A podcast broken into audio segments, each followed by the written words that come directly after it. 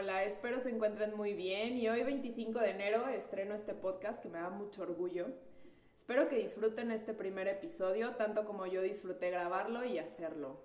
Este episodio fue hecho para poder darnos cuenta del impacto que tiene el plantearnos objetivos, no solo al inicio de un año nuevo, sino todos los días y sobre todo cómo mantenerlos y convertirlos en un hábito de vida, donde al final del día todos saldremos ganando. Rocío es una mujer que ha venido a marcar mi vida con su proyecto y estoy muy feliz de que haya sido la madrina del podcast y de compartir conmigo el episodio 1.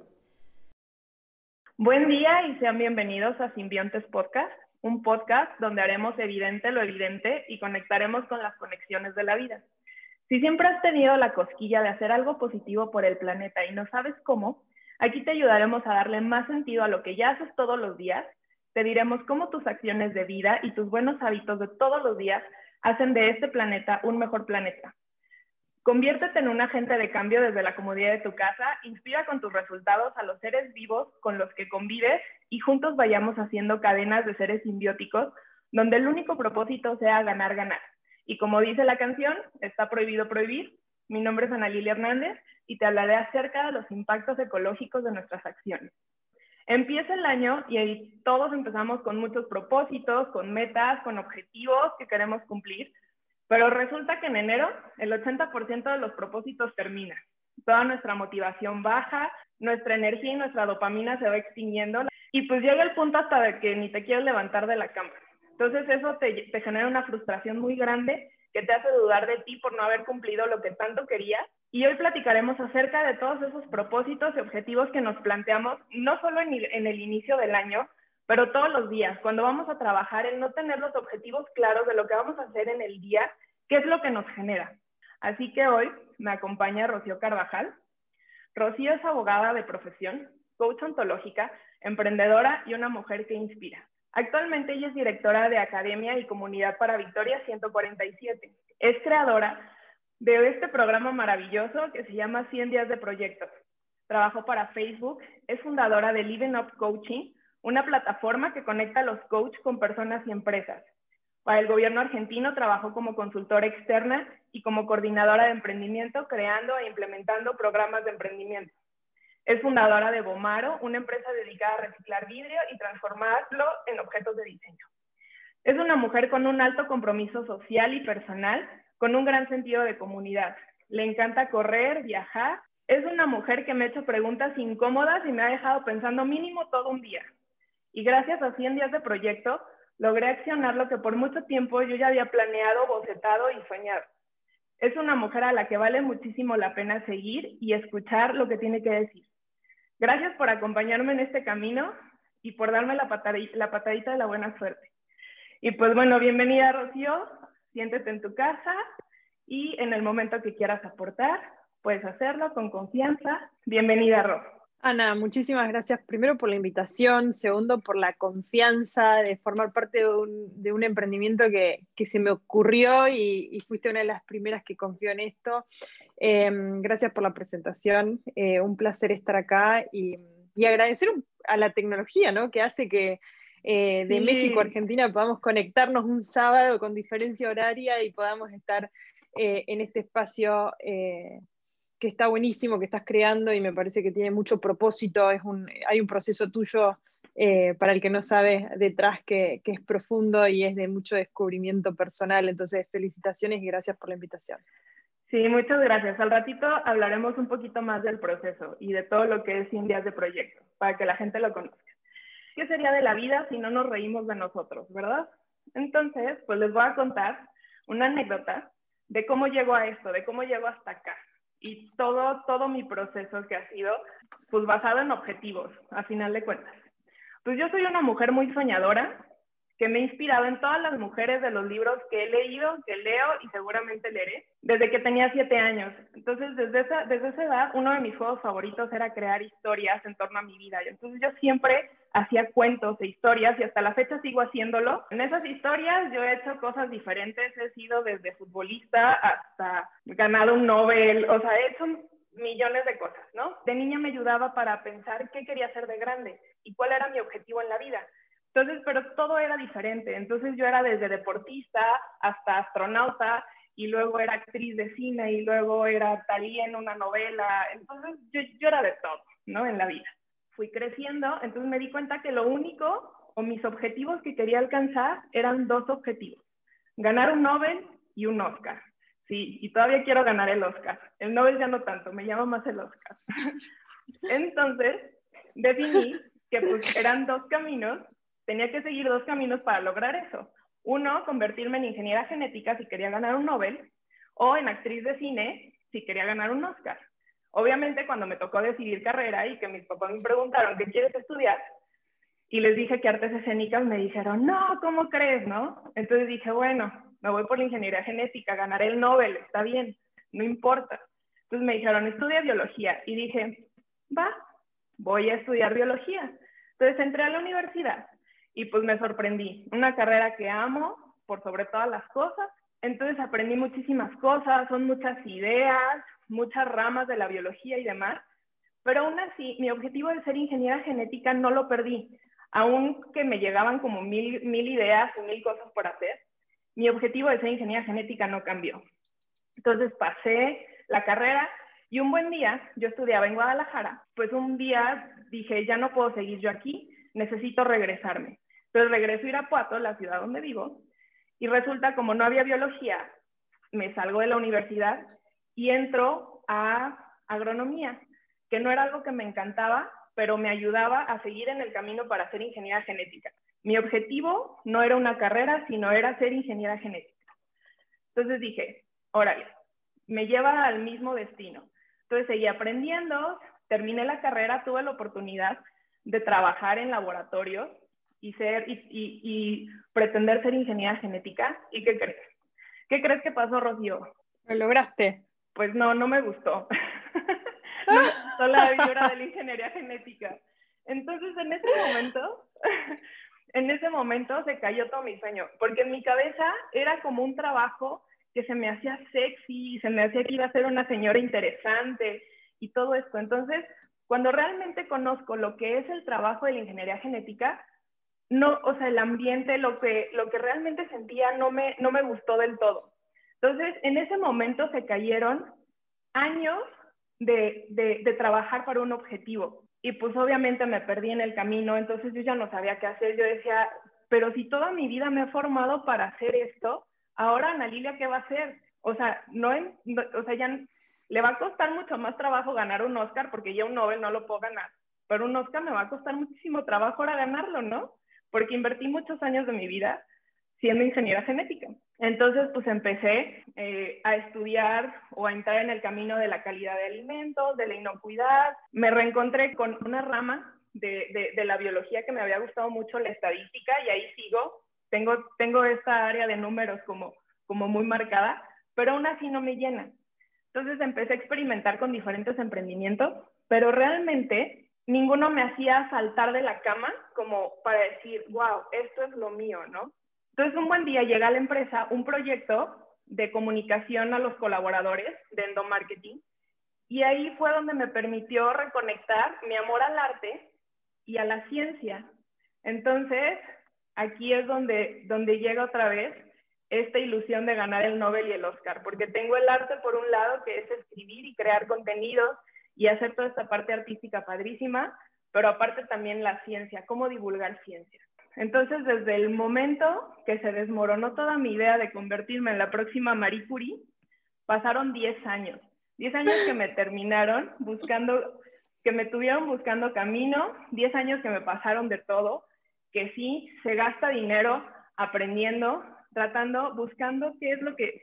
Porque aprendía, hice certificaciones de yoga, y que métete al curso tal, y que aprenda no sé qué, y que todo eso. Entonces, no quiero decir que es dinero perdido, obviamente no es dinero perdido ni tiempo perdido, son experiencias, pero por no tener ese objetivo claro de a dónde quiero ir, a dónde quiero llegar, estaba haciendo muchísimas cosas por separado que nada más me quitaban el enfoque y me hacían como irme por todos lados y por ninguno. Entonces yo cada vez me sentía más perdida. Entonces un día conozco a Rocío y el proyecto de 100 días de proyectos, y en 100 días he avanzado más que en 10 años de búsqueda.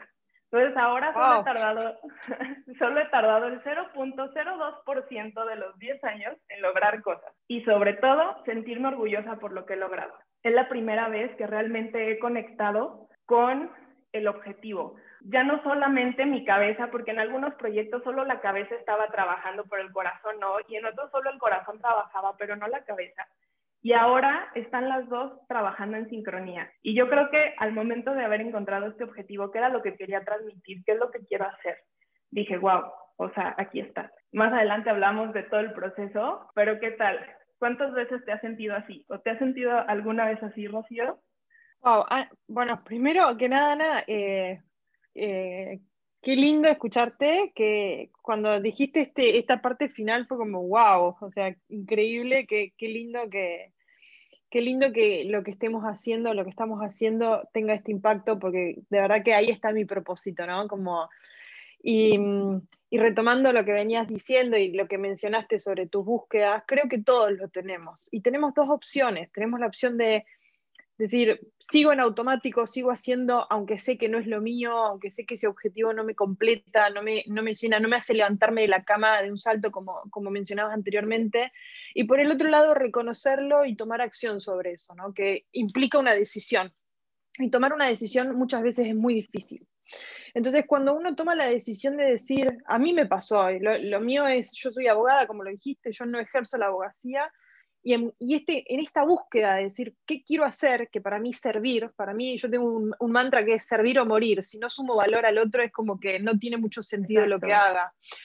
Y en esa búsqueda pasaron años, pasó tiempo, pero yo tenía dos cosas. Una, seguir como abogada en un lugar donde no era feliz, que yo ya me había dado cuenta que no era feliz. La segunda era empezar a indagar, hacerme preguntas incómodas, encontrar este por qué, este para qué, cómo puedo llegar a eso que quiero, qué es lo que quiero, porque a veces no se sabe lo que uno quiere.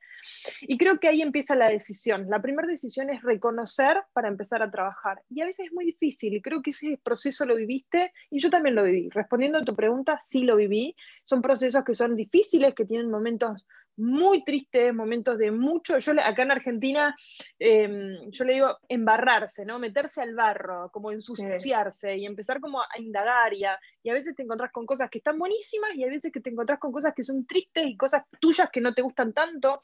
Y eso para mí es evolución, es empezar a aprender sobre uno mismo y ya no hacerse el tonto sobre lo que uno va descubriendo, porque sobre lo que uno va descubriendo vuelve a tener dos opciones, o decidir y accionar sobre un camino que quizás no es el más fácil, o seguir en el mismo camino de piloto automático, en automático, y seguir haciendo lo que venía haciendo. Entonces sí estuve en esa situación, es muy lindo porque yo el proceso lo volvería a pasar, porque hoy lo agradezco, aunque en su momento no haya sido tan simple, no se termina nunca, hay que decir eso, Ana, hay que decir que para mí no se termina nunca ese proceso, pero está buenísimo, porque nos hace mucho más alineados a lo que vinimos a hacer este mundo, que yo creo que para todos es contribuir, entonces creo que está buenísimo. Exactamente, y esto, o sea, a final de cuentas, sí te empuja a salir de tu zona de confort. El escucharte, y creo que te lo llegué a decir alguna vez durante el proceso, el tener el valor de escucharte todos los días, de realmente hacerle frente a lo que estás pensando en tu cabeza, y lo que tu cabeza te está diciendo, porque esta semana me decían, es que tú hablas de tu cabeza como si fuera un ente aparte de ti, o sea, alguien diferente. Y, o sea, entonces de repente mi cabeza, y sí, porque siempre hablo como mi cabeza, ya, yo creo que ya le voy a poner un nombre, es como el marcianito que sale en Men in Black hacia adentro. Entonces hay veces que la cabeza, o sea, nos metemos tanto en nuestros juicios y nosotros somos los peores jueces, ¿no? Nuestros peores jueces somos nosotros. Entonces, nuestra cabeza nos empieza a decir que nos da miedo escucharla. Y yo creo que los primeros 25 días del proyecto fue escucharme, escuchar qué era lo que quería y anotar. Entonces, empecé a ordenar todas mis ideas y lo que yo pensaba en un principio que quería hacer, pues resulta que fue tomando otra forma, vaya, ¿no? Fue tomando la forma de este podcast, que me encanta, pero también dije, ok, mi propósito está acá, y esto es lo que quiero hacer, esto es lo que quiere Ana Lili hacer de su vida. Entonces, esta onda de salir de la zona de confort y realmente escucharte y ver hacia dónde vas, es padrísimo. Entonces eso me ayudó muchísimo de 100 días de proyecto, el escucharme, porque de verdad había bocetado millones de ideas y todo, que a final de cuentas el objetivo de la idea original no ha cambiado, sigue siendo el mismo, solamente le he ido trazando un camino diferente, ¿no? Entonces empiezo con la primera pregunta. ¿Cómo crees que los objetivos claros impactan en el medio ambiente? Justamente ahí está el tema, medio ambiente. ¿Qué entendemos por medio ambiente, no? Como yo quizás, el medio ambiente es todo lo que nos rodea. Uh-huh. A veces uno le da una mirada muy verde, muy planeta, que está buenísimo porque es lo que es donde habitamos, que también me parece que es un medio que hay que cuidar muchísimo. Hay que cuidar el planeta. Yo quizás no tengo tanto know-how en ese área y no conozco tanto, sino tengo más esto de el medio ambiente, que para mí son los dominios de la vida, ¿no? Un medio ambiente para mí sustentable, un medio ambiente que habito es las relaciones, es el trabajo, es el propósito, es la contribución, es el deporte, la salud, el aprendizaje, la mejora constante. Entonces esos dominios de mi vida para mí son mi medio ambiente, y yo le digo mi metro cuadrado, ¿no? Porque siempre creo que tenemos que estar muy bien en nuestro metro cuadrado para poder sumarle valor a otras personas. Y creo que el objetivo, cuando está muy claro, que cómo está claro, y Ana, cuando creas que me voy por otros lados, frename, porque a veces tiendo a hablar demasiado, pero no te preocupes. Cuando hablamos de objetivo claro, el objetivo claro es justamente lo que dice Ana. Primero, conocerse a uno mismo y que el objetivo esté alineado con lo que uno quiere, con lo que uno realmente desea. Eso se llama anhelo.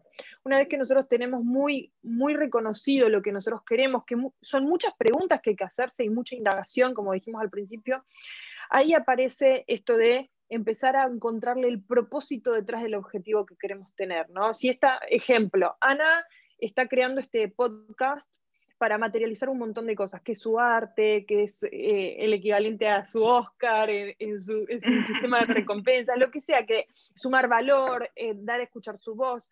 Eso es lo que acá la recomendación que hacemos siempre en 100 días es, esa meta que identificaste que está alineada a lo que vos querés, ¿cómo haces para sumarle mucho propósito? ¿Por qué querés alcanzar esa meta? ¿Por qué querés hacer ese podcast, no? Ana, a lo mejor tiene eso, justamente, ¿no? Hacer escuchar su voz, su arte que esté depositado en el podcast, que pueda interactuar con personas que a ella le interesa hablar, etcétera, etcétera. Entonces, una vez que nosotros tenemos la meta o el objetivo que es el podcast y tenemos un motivo muy fuerte detrás, que es todo lo que venía mencionando, es mucho más fácil obtenerlo, porque ahí tenemos la motivación alineada a un objetivo. Y eso hace que en todas las metas, en todos los objetivos que tengamos de nuestro medio ambiente, que puede ser en este caso tu carrera profesional, pero lo mismo puede pasar en el deporte, en tu pareja, en tu familia, lo que sea que quieras desarrollar, siempre eso va a hacer que nosotros nos mantengamos mucho más fuertes en las acciones para alcanzar un objetivo. No sé si te respondí. Sí, claro. Es que a final de cuentas, hoy precisamente mi meditación de la mañana se trataba de eso, de cómo ir paso a paso. Entonces, para lograr un objetivo, a final de cuentas, tienes que dar pasitos chiquitos, porque muchas veces pensar en la meta final frustra y da miedo, porque dices, es que no sé hacer esto todavía, y a mí me pasó muchas veces, yo muchos proyectos los paraba porque no sabía qué hacer, entonces es ir paso a paso, ¿no? Entonces, cuando tienes como esta lista de acciones más pequeñas, donde puedes ir paso a paso, es ahí donde ya se va aligerando y donde es más fácil seguir el camino, ¿no? Esto ya en tu objetivo de vida, pero si lo traducimos a todos los días, a tener un objetivo claro todos los días, y esto pasa en nuestro trabajo de siempre, ¿no? Entonces, ya hablando, el empezar con un objetivo diario, pues te hace ser mucho más certero, ¿no? En lo que vas a hacer. Ya vamos con esta parte ambiental. ¿Qué es lo que nos genera el no tener un objetivo claro en nuestro día a día, en nuestro trabajo, en nuestra vida? Voy a empezar con las palabras altisonantes y las palabrotas. Cuando no tenemos nada claro, empezamos con la famosa procrastinación. Esa es mi palabrota del día. Empezamos a procrastinar. ¿Qué significa procrastinar? Procrastinar, hasta me da trabajo decirla, está muy difícil. De hecho, no es una palabra que me encante, como que no suena bonito. Es aplazar todo lo que tenemos que hacer. Siempre decimos, mañana lo hacemos, no hombre, mañana lo hacemos. Y empezamos a perder muchísimo tiempo, empezamos los rituales de la oficina, que el cafecito, que vas y saludas, te distraes en Facebook, en redes sociales, en Instagram, que te metes a YouTube, que ya escuchaste no sé qué, entonces empiezas a perder mucho tiempo. Entonces hay muchos estudios donde nos hablan, entre 15 y 20% de los adultos en México procrastinan en sus trabajos. Entonces es muchísimo tiempo. Y los efectos directos que esto causa es una acumulación de trabajo, pierdes clientes, pedidos, por esta parte de que no puedes cumplir con fechas, con horarios, una mala gestión del tiempo, estrés y cansancio, mal ambiente de trabajo, baja en la productividad y una mala planificación. ¿Y de dónde se origina esta procrastinación? De la falta de organización, de tu capacidad de establecer metas y estructuras de las tareas propias, una motivación hacia el rendimiento, la disposición a cubrir planes de trabajo. Y pues obviamente esto se ve reflejado en esa falta de productividad o en esa baja de productividad. Y creo que pasa en muchas de las empresas aquí en México, que los jefes no son buenos para motivar a sus colaboradores, que no son buenos explicando qué es lo que quieren, porque tampoco ellos tienen claro su objetivo, quizá, quiero pensar.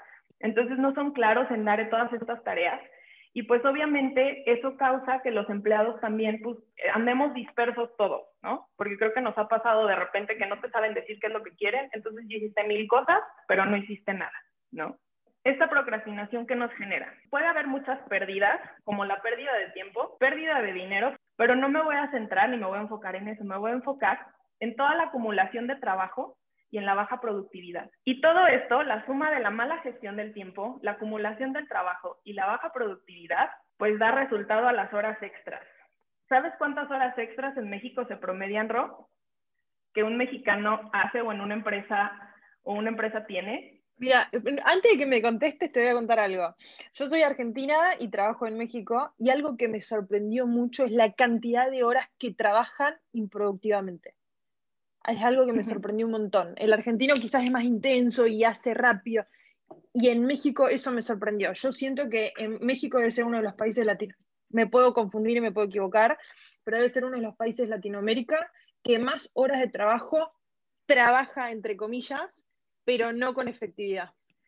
Exactamente. Entonces, según la Encuesta Nacional de Ocupación y Empleo del INEGI del 2019, se calcula que el mexicano trabaja 48 horas extras semanales.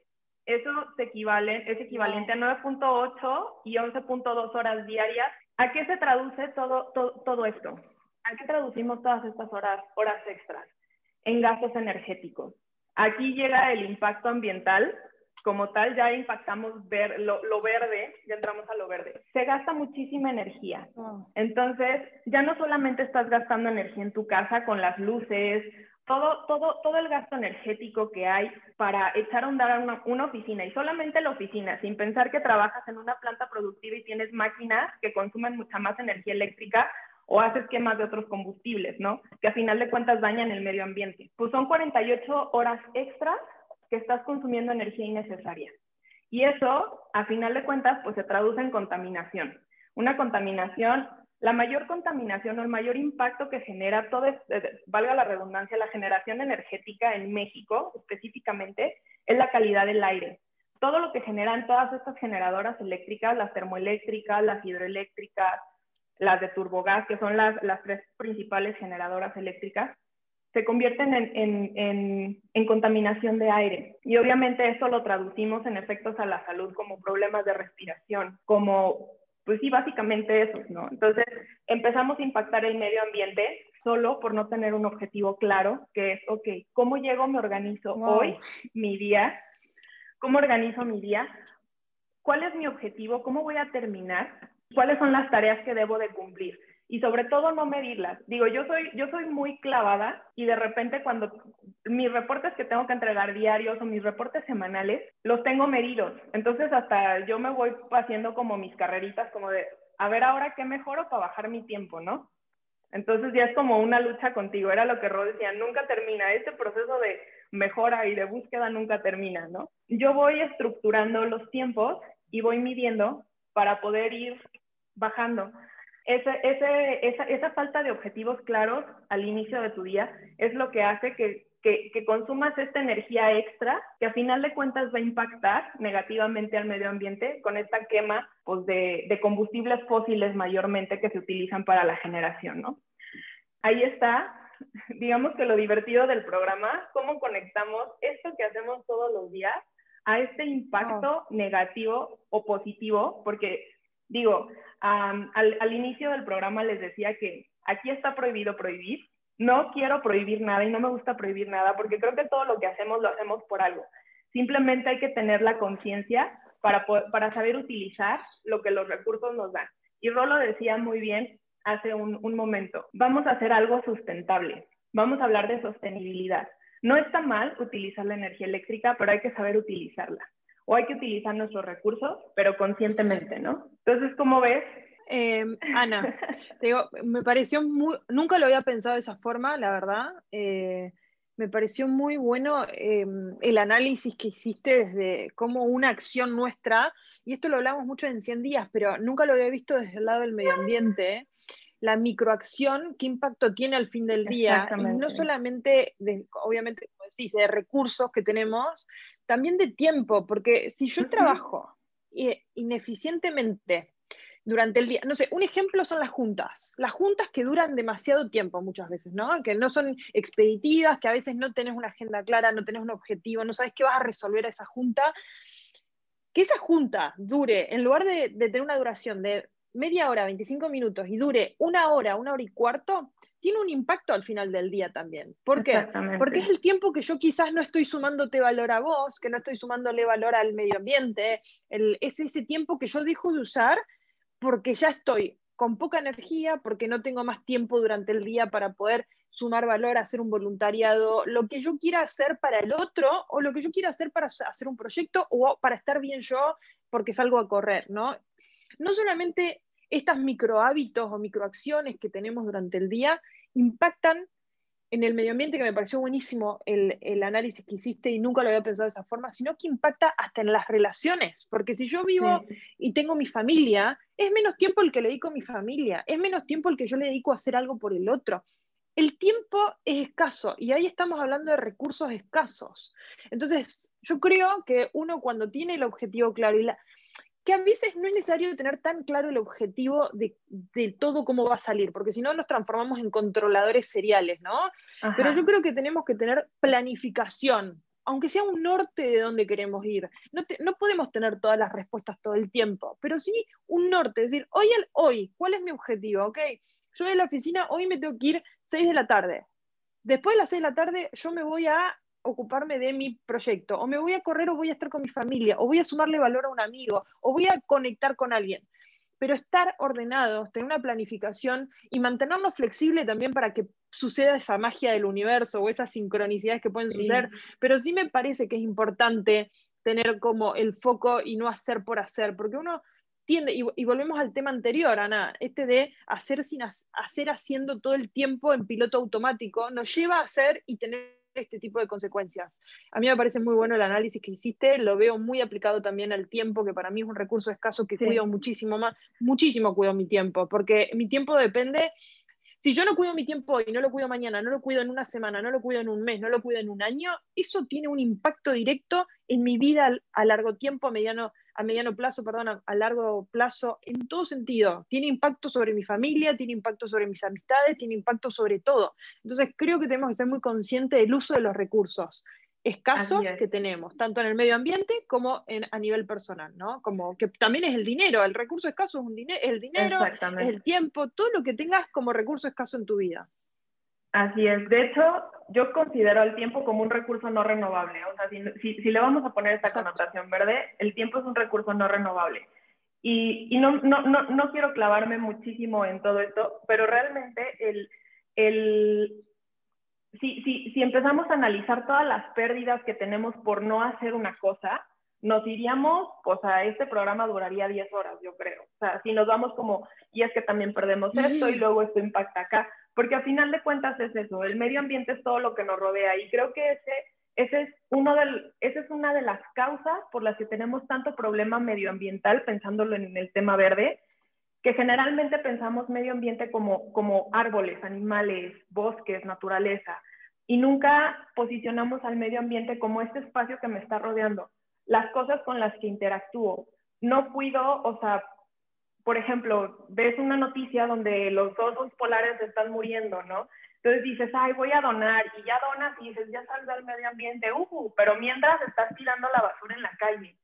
Entonces, no hacemos esta conciencia de que nuestro medio ambiente es todo lo que nos rodea, y pues como la manufactura es belta, mueves una tuerca aquí, tienes que analizar todo lo que vas a mover alrededor, porque muchas veces el mover algo aquí te puede salir más caro que todo lo que mueves, o viceversa. Entonces es analizar todo esto sin clavarnos tanto y llegar a este control, a tener como un trastorno obsesivo compulsivo de, ay, a ver, también es relajarse, es como esta parte.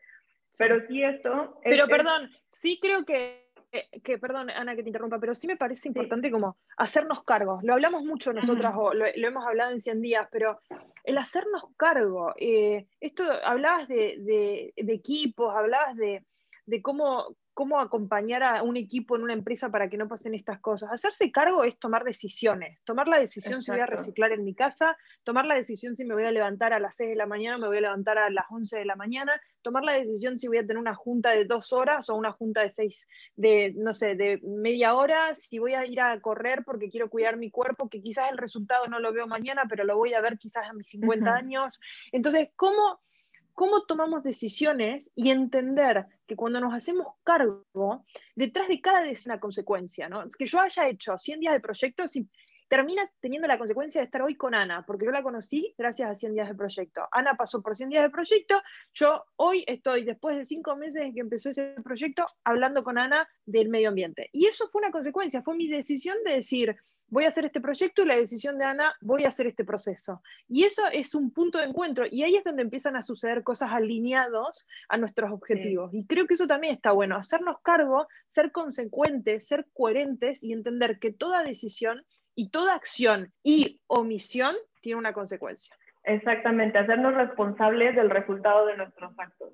Porque muchas veces eso es lo que pasa. Por eso tampoco me gusta prohibir, es como, quieres hacer...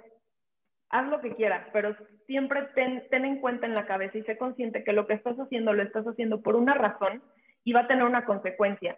¿Estás dispuesto a pagar el precio de la consecuencia? Si estás dispuesto, órale, échale, ¿no? Y dale y diviértete muchísimo y disfrútalo muchísimo. Y ya vendrá el momento de pagar. O sea, para yo lograr esto, pues obviamente he tenido que pagar precios porque no es gratis, ¿no? Entonces, sí tienes que salir de tu zona de confort, sí tienes que empezar a investigar, a ver cómo vas a hacer. Hace ratito le decía a Ro, todavía tengo muchas cosas por hacer, pero mira, un problema a la vez. O sea, no me quiero saturar pensando, y es que no sé hacer esto. Tal. Tengo un objetivo planeado. Voy en base a ese objetivo y voy paso a paso. Y creo que me ha ayudado mucho a poder acotar mis tiempos, a poder ceñirme a una estructura, que no estoy como un robot de, ay, y a las 9 de la mañana come, y a las 9:15 vas al baño, y luego... No, porque es imposible, porque tampoco yo soy así, no soy una mujer extremadamente estructurada, pero sí necesito cierta estructura para poder lograr lo que estoy logrando hoy, que en 10 años no lo hice. Exacto. Creo que la flexibilidad y la compasión en este tipo de procesos es súper importante. Pero mientras hablabas, y volviendo un poquito a lo que mencionabas anteriormente, y si querés acá cerramos, pero algo que cuando hablabas te estaba escuchando, digo, la diferencia con el medio ambiente, planeta verde, donde habitamos toda la sociedad mundial, tiene un tema, que todos pagamos el costo de los microhábitos que hacemos desde nuestra casa. Cuando, por ejemplo, Ana cuando menciona sobre sus 10 años que no encontraba su camino y demás, ese costo lo paga Ana, pero que Ana no cuide los recursos del medio ambiente, o sea, los recursos no renovables, o que no cuide la luz, o que no cuide cuánto tiempo tiene prendido su aire acondicionado, etcétera, etcétera. eso nos repercute a todos. Que nosotros hoy no nos cuidemos ante el COVID, por ejemplo, repercute a la sociedad también. Entonces Exacto. creo que ahí hay una diferencia que para mí es lo que se me ocurre ahora mientras estabas hablando y dije, claro, la diferencia acá es social. Acá en el ambiente, medio ambiente, recurso escaso que consumimos todos, el costo lo pagamos todos por una microacción que haces vos desde tu casa. Yo puedo pagar un costo que estás generando vos. Ahora, cuando se trata de yo, Rocío, individual, mi metro cuadrado, yo me hago cargo de mis costos propios y es donde más me duele, ¿no? Sí. Entonces creo que otro factor importante es la empatía. Uno puede tener hábitos, puede querer lograr objetivos, pero tiene que considerar un otro. Y ahí entra la empatía, ¿no? La empatía y la contribución, esto de dar sin esperar de que venga nada del otro lado, pero contribuir y la empatía me parece importante también para esto. Sí, esta empatía es lo que nos va a permitir poder trabajar en comunidad y en sociedad. Tener esta idea comunitaria de lo que yo hago, cómo va a afectar a los demás, cómo va a contribuir, cómo va a sumar o cómo va a restar. Porque también hay veces que acciones de nosotros restan, pero hay que pensar más en sumar. Por eso también el ganar en todo lo que hagamos. Entonces creo que abrir el programa con esta parte de cómo generar objetivos claros nos va a ayudar mucho a empezar a, ok, quiero, no sé, mi propósito del año es mi alimentación saludable. Bueno, ¿qué tipo de alimentación? ¿Cómo lo vas a llevar? Y aquí es donde quiero que me ayudes y me compartas qué haces para generar un objetivo claro, una meta específica. ¿Cómo podrías apoyarnos para dar esos tips, esos pasitos a seguir para poder formular un objetivo claro? Qué bueno. Antes que nada, y esto lo hablo mucho con personas que acompaño en procesos y demás, es no pensar que el 2020 es el único año de nuestra vida, porque si nosotros lo pensamos muy cortoplacista, queremos hacer todo de golpe, todo junto este año 2021, perdón. Si nosotros entendemos que hay un 2022, que hay un 2023, ¿no? Como que podemos entender como que va a haber más tiempo entendido desde una cronología. Yo hoy, 2021, tengo distintos dominios en mi vida, y cuando hablo de dominios son áreas de la vida, ¿no? Yo tengo mi salud, tengo mi carrera profesional, tengo mi familia, tengo, no sé, mi familia, no sé, mamá, papá, mi hermana, tengo mis amigos, tengo el estudio, lo que sea.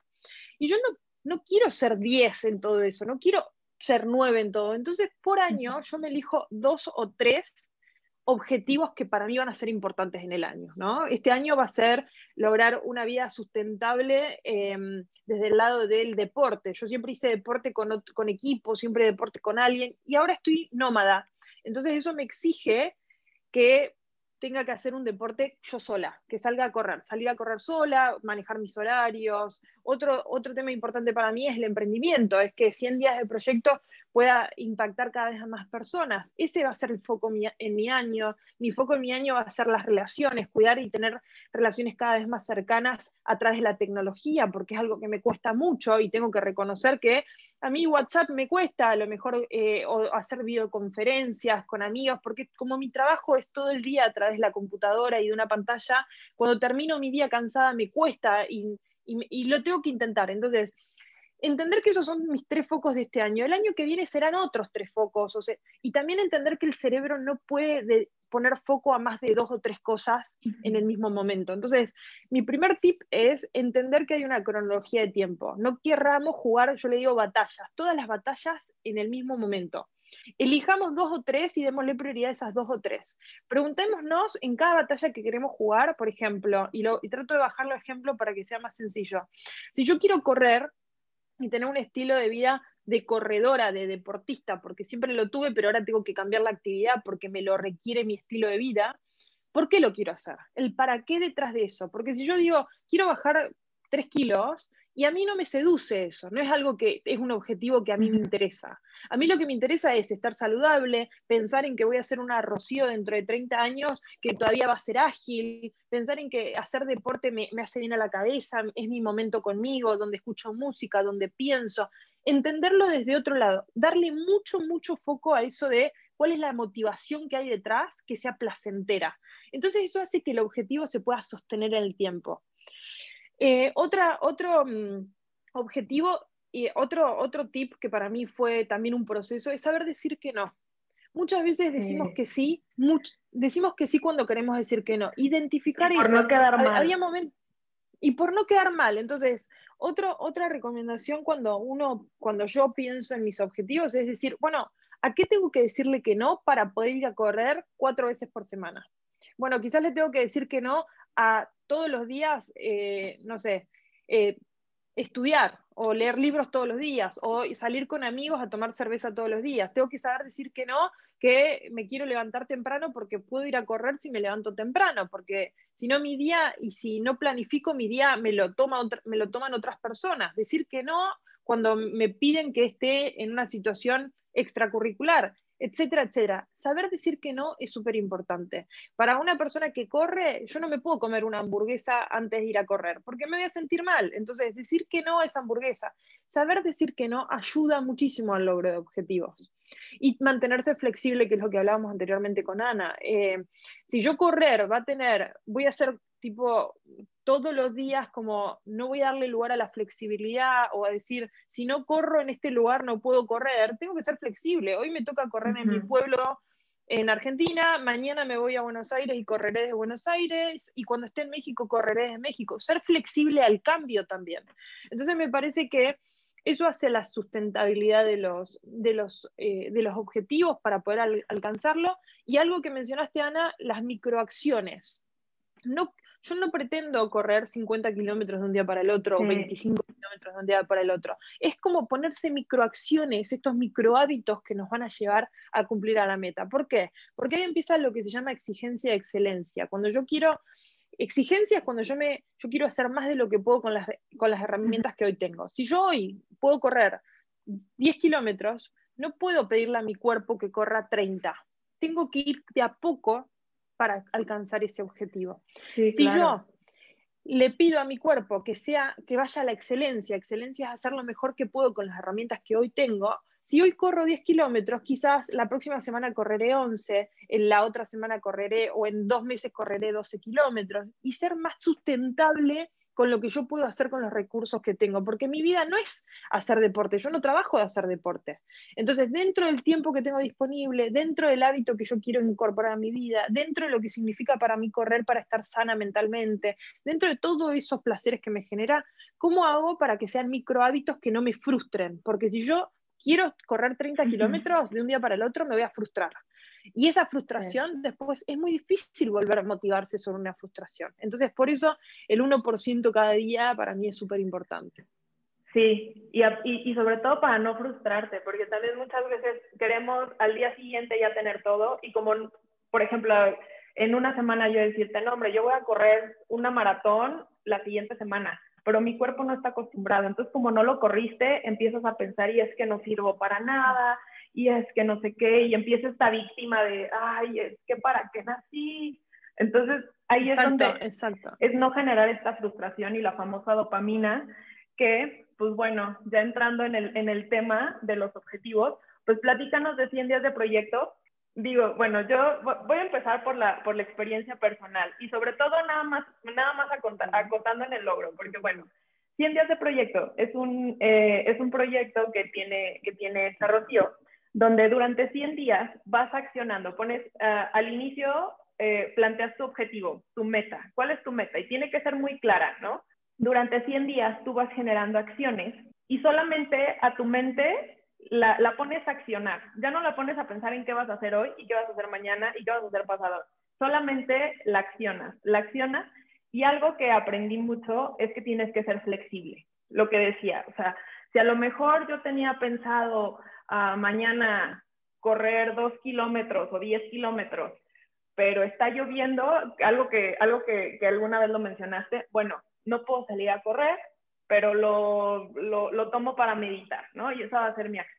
Esto es lo que hace que vayas avanzando como más orgánicamente, sin exigirte y saliendo de la zona de confort, porque salí bastante, pero no lo sientes tanto, no lo sientes como tan de choque, como tan, ah, oh, sí me dolió, y fíjate que sigo adolorida de lo de ayer, entonces ya hoy no quiero hacer nada, como cuando vas a hacer ejercicio, ¿no? Entonces, eso es lo bonito del programa. Y pues bueno, a mí me ayudó mucho a enfocar, y hablando así como de resultados, si nos vamos a esto, yo ahorita, en mi caso personal, con 100 días de proyecto, obviamente tuve que salirme un poquito de mi zona de confort, levantarme más temprano y empezar a trabajar desde las 5 de la mañana para poder lograr todo lo que quería hacer en el día y poder ser más certera y pues poder cubrir los campos de mi vida en un día, que es mi emprendimiento, mi trabajo, mi esposo, mi familia y mi yo, que es hacer ejercicio, ¿no? Esos son como los rubros grandes que necesito cumplir en mi día para estar completa. Entonces me levanto a las 5 de la mañana, trabajo durante 2 horas en mi proyecto, de las 7 de la mañana a las 3, 4 de la tarde, trabajo en mi, valga la redundancia, en mi trabajo de todos los días, y a las 5 ya entreno y me dedico a mi casa, a mi familia, a mi esposo, a todo. Y esto, pues obviamente se traduce a que la energía eléctrica de mi casa solamente la utilizo durante 8 horas. Y el promedio que en una casa mexicana utiliza energía eléctrica es de casi 10 horas. Entonces, yo pude bajar mi gasto energético 2 horas por debajo del promedio. Entonces, eso está muy padre, porque ahí es donde ya empiezas a ver el impacto. Porque logré cumplir todo, si bien en el trabajo, trabajo en una oficina, pero como ya tengo esos objetivos en mi trabajo bien claros, muchas veces a las 2, 3 de la tarde yo ya terminé todos mis pendientes, ¿no? Es básicamente en mi casa 8 horas de las 10 promediadas en México que utilizo la energía eléctrica. Entonces es ahí donde he bajado. Así es que, Ro, tu proyecto salvó el medio ambiente por 2 horas todos los días. Bueno, me parece un montón. Me encanta cómo lo analizás y cómo lo ves, porque es un punto de vista muy nuevo para mí. Y también se trata de la forma en que miramos el mundo, ¿no? Porque esto de cambiarnos los anteojos y verlos desde otro lugar, yo le digo el observador que estamos siendo del mundo, y me estás dando unos anteojos nuevos para poder ver este impacto en los microhábitos, así que gracias. Yo creo que, bueno, retomando 100 días es un espacio que te invita a salir de la zona de confort de una manera acompañada, o sea, y con un acompañamiento con profesionales, o sea, que hay personas que saben mucho de todo lo que es hábitos y todo lo que tiene que ver con el coaching, la psicología positiva y la neurociencia, y Ana habla mucho de la dopamina. La dopamina se genera, y creo que todos los que están escuchando del otro lado en algún momento les pasó, no sé si tienen el to-do de la lista de quehaceres diarios que dice, bueno, tengo que pagar tal cuenta, o tengo que ir al banco, tengo que hacer actividad física, tengo que mandar este mail, tengo que... Todo eso, cuando uno va tachando, se genera como una alegría, ¿no? Una alegría. O a mí me pasaba cuando resolvía un ejercicio de matemática que era muy difícil, que a lo mejor estaba trabada, y cuando me salía era como... ¡Wow! Era como que ya había cumplido todo, era como hice mi día. Bueno, eso que libera el cerebro en esos momentos es la dopamina. Es ese neurotransmisor que lo que hace que se encarga de actuar como motivador y fomentar que nuestras ganas de alcanzar objetivos, porque justamente investigadores del MIT descubrieron esto, ¿no? Que termina siendo un motivador y genera estas ganas de lograr el objetivo. Entonces la dopamina es re importante si nosotros nos cumplimos, pero la dopamina, además de que genera este neurotransmisor y que nos genera este sentido de felicidad y de querer lograr algo nuevo, junto a la serotonina, lo que hace es que yo me cumplo hoy, ¿no? Hoy cumplo mi acción, microacción, que hablábamos con Ana, microacción de quiero lograr, no sé, en este caso, avanzar algo del podcast. Mañana avanzo otro poquito con lo del podcast. Pasado mañana lo mismo. Esos 3 días generaste dopamina.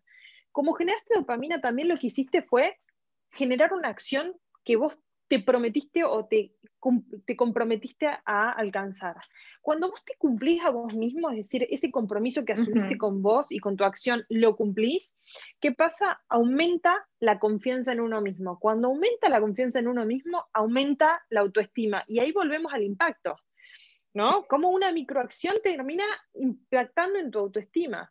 tu autoestima termina impactando en lo que haces termina impactando en el impacto que generás, el impacto que generás toca personas o contribuye al mundo. Entonces, es todo un circuito, es muy sutil, porque el acompañamiento es muy sutil, pero tiene como objetivo acompañarte a que vivas un proceso de transformación, como lo dice Ana. Ana lo descubrió en su impacto con la cantidad de tiempo que trabaja, hoy quizás se está materializando sus 100 días de proyecto en realizar el podcast, en el arte que conlleva todo eso, en la investigación que conlleva el podcast, en que tengamos esta conversación. Hay en personas, hoy hablaba con una chica que hizo Nuestras Piezas, un proyecto social, que durante 100 días se dedicó, ella se llama Melody, argentina, durante 100 días se dedicó a contribuir socialmente. Todos los días hacía una acción, ¿no? O daba a conocer una organización, una ONG, o llevaba comidas a personas que estaban en situación de vulnerabilidad,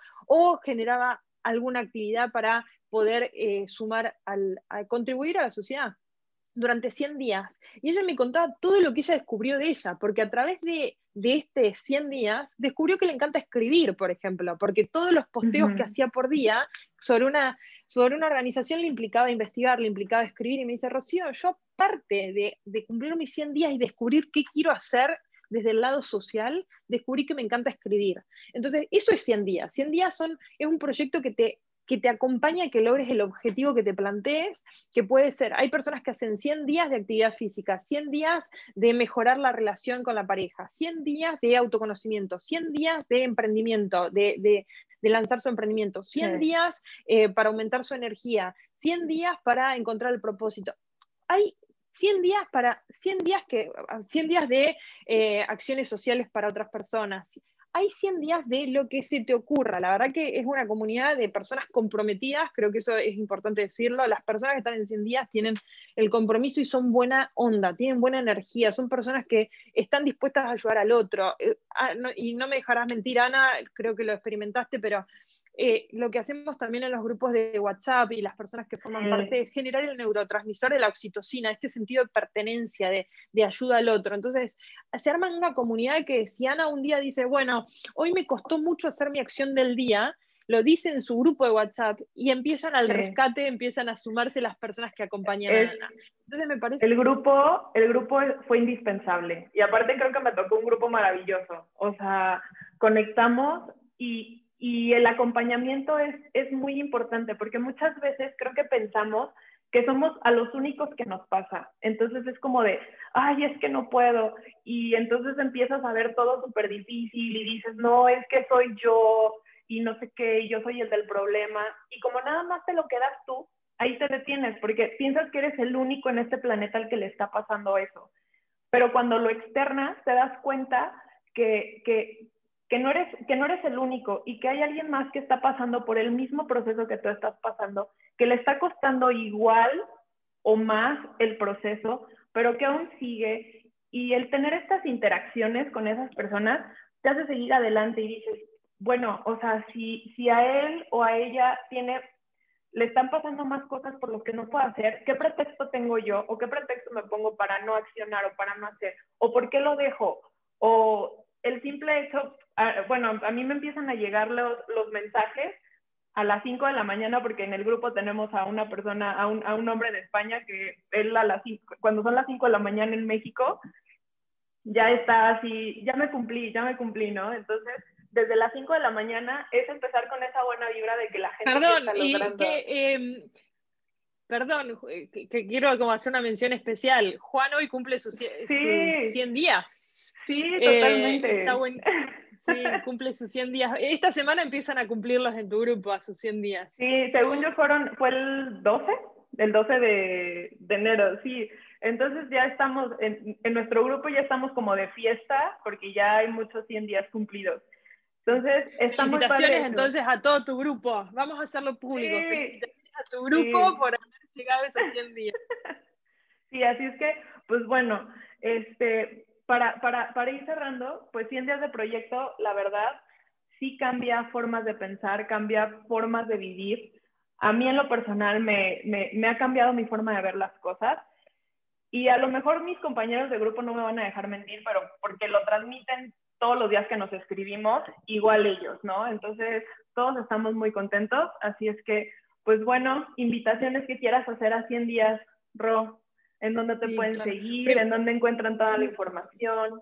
Mil gracias, Ana, la verdad que feliz de estar acá y me llevo una forma nueva de pensar el impacto de nuestras acciones, así que gracias, de verdad, muy valioso.